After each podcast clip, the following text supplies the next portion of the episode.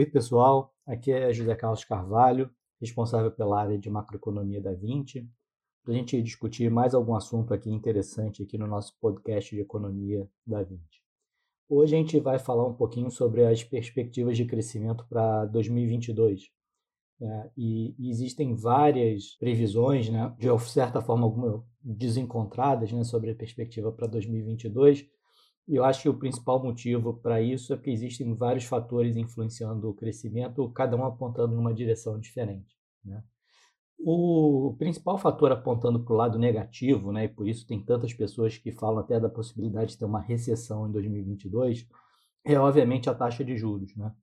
O Banco Central né, reagiu à alta da inflação em 2021, a gente sabe que o IPCA fechou acima de 10%, 10,06%, né? E o Banco Central foi ao longo do ano subindo os juros.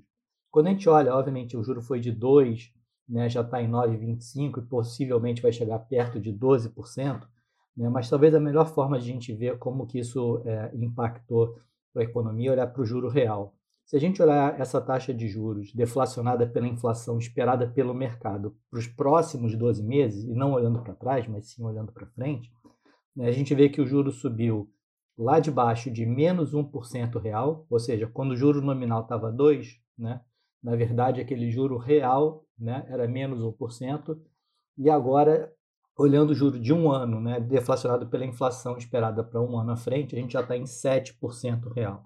Então foi uma alta de juros muito grande, né, em termos reais foi de menos 1 para mais 7, né, e isso de fato vai causar um desaquecimento da economia em 2022. Agora, a gente não acha é, que vai gerar uma recessão. Né? Levando esse fator em conta, né, a gente tem que levar também outros fatores bastante positivos que a gente tem para 2022. Um primeiro deles, né, é até mais fácil de, de, de a gente mensurar, é a questão da área agrícola. Né? É, a área agrícola plantada de 21 para 2022 subiu 4%. Né? E apesar da seca que teve no Rio Grande do Sul, o Rio Grande do Sul é uma parcela pequena da produção, mais ou menos 5% da produção, né? e essa possível quebra né, de parte da produção do Rio Grande do Sul está sendo mais do que compensada né, pelas condições climáticas muito boas na maior parte da, da área agrícola do Brasil. Então, possivelmente, né, a gente vai ter um aumento da safra agrícola em torno de 5%, 6%, né, um pouco maior do que a área plantada por causa do aumento da produtividade. Então, isso aí vai ser um fator bastante positivo para o ano que vem. Outro fator é, importante, né, que vai causar uma diferença, né, é que o impulso fiscal, né, ao longo de 2021 e parte disso vai bater em 2022, foi muito negativo. Né? Se a gente olhar os números do crescimento, eles impactaram bastante a arrecadação e, de fato, né, se você olhar o resultado primário do setor público, que fechou em quase 10% de déficit né, no final de 2020, né, a gente já tem em novembro de 2021 superávit de 0,15 e é muito possível né, que em dezembro esse número melhore ainda um pouquinho mais né, para aproximadamente meio por cento do PIB. Então você teve a parte fiscal trabalhando contra o crescimento, né, é, indo do déficit fiscal de menos 10 para mais meio de superávit. Então esse número é, é bom pelo lado fiscal, né, que dá mais sustentabilidade para o Brasil, mas, por outro lado, é ruim, né, porque gera menos crescimento, reduz a demanda da economia.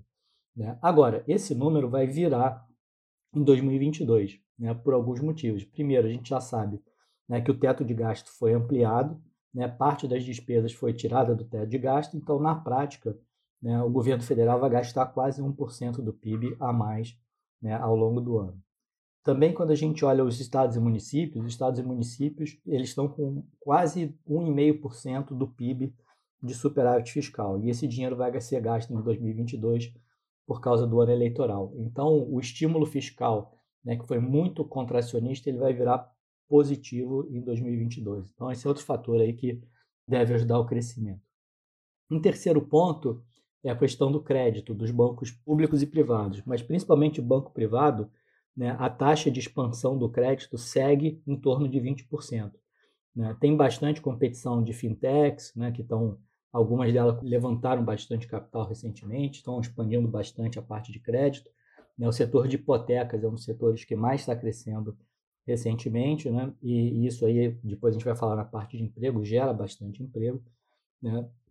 E com isso a gente está vendo aí o crédito expandindo bastante, setor privado, bancos privados crescendo crédito acima de 20% ao ano, né? e bancos públicos crescendo crédito aproximadamente 9% ao ano. Então isso é mais um vento a favor para o crescimento em 2022. Eu falei de crescimento do setor de hipotecas, de construção civil, que emprega bastante gente, né? e esse é outro dado bastante interessante. Né? O desemprego, né, que chegou a passar de 15% no final de 2020, né, ficou em torno de 14%, 15% na maior parte de 2021, né, e recentemente começou a cair de maneira bastante acentuada. Né? Se você olhar a taxa na margem, né, já caiu no pior momento de acima de 15% de desemprego, e o último número foi 11,7% de desemprego. Então, o desemprego está caindo bastante, com bastante aumento de pessoas com carteira de trabalho assinada. Quando a gente olha o número do CAGED, né, esse número já está chegando a 41 milhões, já passou de 41 milhões de pessoas né, é, trabalhando com carteira de trabalho assinada e o ritmo de expansão segue ali em torno de 250 mil postos de trabalho por mês. E quando a gente olha é, a população ocupada como um todo, não só do setor formal, né, que é o do CAGED que eu acabei de falar, mas também do setor informal, a gente também está vendo um crescimento. Né? Olhando os dados da PNAD, a população ocupada né, chegou a cair de 95 milhões de pessoas para 82 milhões de pessoas, e a gente já voltou para 93 milhões de pessoas. Então também está tendo crescimento aí é, pelos dados da PNAD. Tanto que, se você olhar né, a massa salarial real efetiva, né, ela até está crescendo na margem. Por quê? Os salários reais estão caindo, é verdade. Né? Mas a massa salarial é não só o salário, mas quantas pessoas estão trabalhando. Então, quando você olha essa massa salarial, né, o aumento de pessoas trabalhando está mais do que compensando a queda do salário real. Né? Então, a tendência da massa de salário real efetiva, né, a efetiva quer dizer aquela que inclui hora extra, que inclui bônus, né, essa aí sim está subindo é, já de maneira consistente né, desde o final de 2020. Então, esse é mais um dado interessante assim, para o crescimento da economia. Né? E, finalmente, né, uma, uma coisa bastante interessante é, é o investimento. Né? A gente acompanha aqui na 20 né, o, o, investimento de infraestrutura com bastante detalhe, né? E se você olhar todas as concessões e privatizações que foram feitas desde o governo Temer, isso vem gerando um volume de investimento significativo, né? e esse volume de investimento dobra praticamente de 2021 para 2022. Em termos práticos, né, o investimento como proporção do PIB, que ficou 2016, 17, 18, né, 19 e 20, né, os anos de recessão em torno de 15% do PIB, já pulou para 20% do PIB. Né? Então foi um salto bastante significativo e apesar da alta de juros, a gente acha que isso não vai cair, como já no último número não caiu, né? porque são vários compromissos que você tem de investimento, das concessões, da infraestrutura, das renovações de rodovias e ferrovias, e isso aí está aparecendo de maneira bastante significativa nesse número.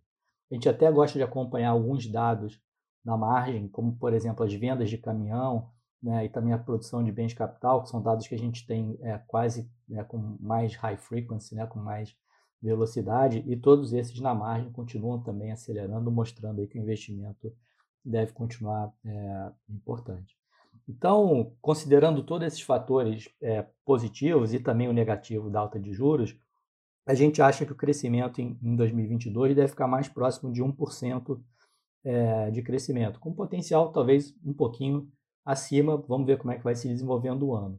Né? E até uma forma que a gente tem de checar isso né, é olhar o dado diário que a gente tem de carga de energia elétrica, né, que é uma medida do consumo de energia elétrica, e a gente viu que em novembro né, o número foi recorde, em dezembro, olhando o dado diário, também foi recorde para o mês de dezembro, comparando com todos os outros anos no passado do Brasil. E o mês de janeiro ainda não fechou, mas a gente tem os dados é, até a última sexta-feira e continua esse janeiro sendo melhor do que foi janeiro de 21, de 20 ou qualquer outro janeiro é, no passado é, do Brasil. Né? Então, olhando esse dado de consumo de energia elétrica, a gente mais ou menos tem essa percepção aí, a taxa de crescimento em relação ao ano anterior está aproximadamente 2% de crescimento do consumo, E a gente sabe que o preço subiu bastante, então não é relacionado ao preço estar tá mais barato, né? Realmente, se está subindo 2%, apesar do preço da energia ter subido bastante, é que tem demanda firme. Então a gente está confiante aí que não, não teremos uma recessão em 2022, né? teremos alguns números mais positivos do que isso. É, no momento, a gente acredita que a previsão mais adequada seria 1% de crescimento, mas olhando o consumo de energia elétrica tão forte como está, é, a gente acredita que até pode ter algum potencial de surpresa aí nos próximos meses. Então era isso, nosso bate-papo hoje era um pouquinho sobre atividade em 22. Em breve a gente está de volta aí com algum outro assunto interessante de macro. Um abraço.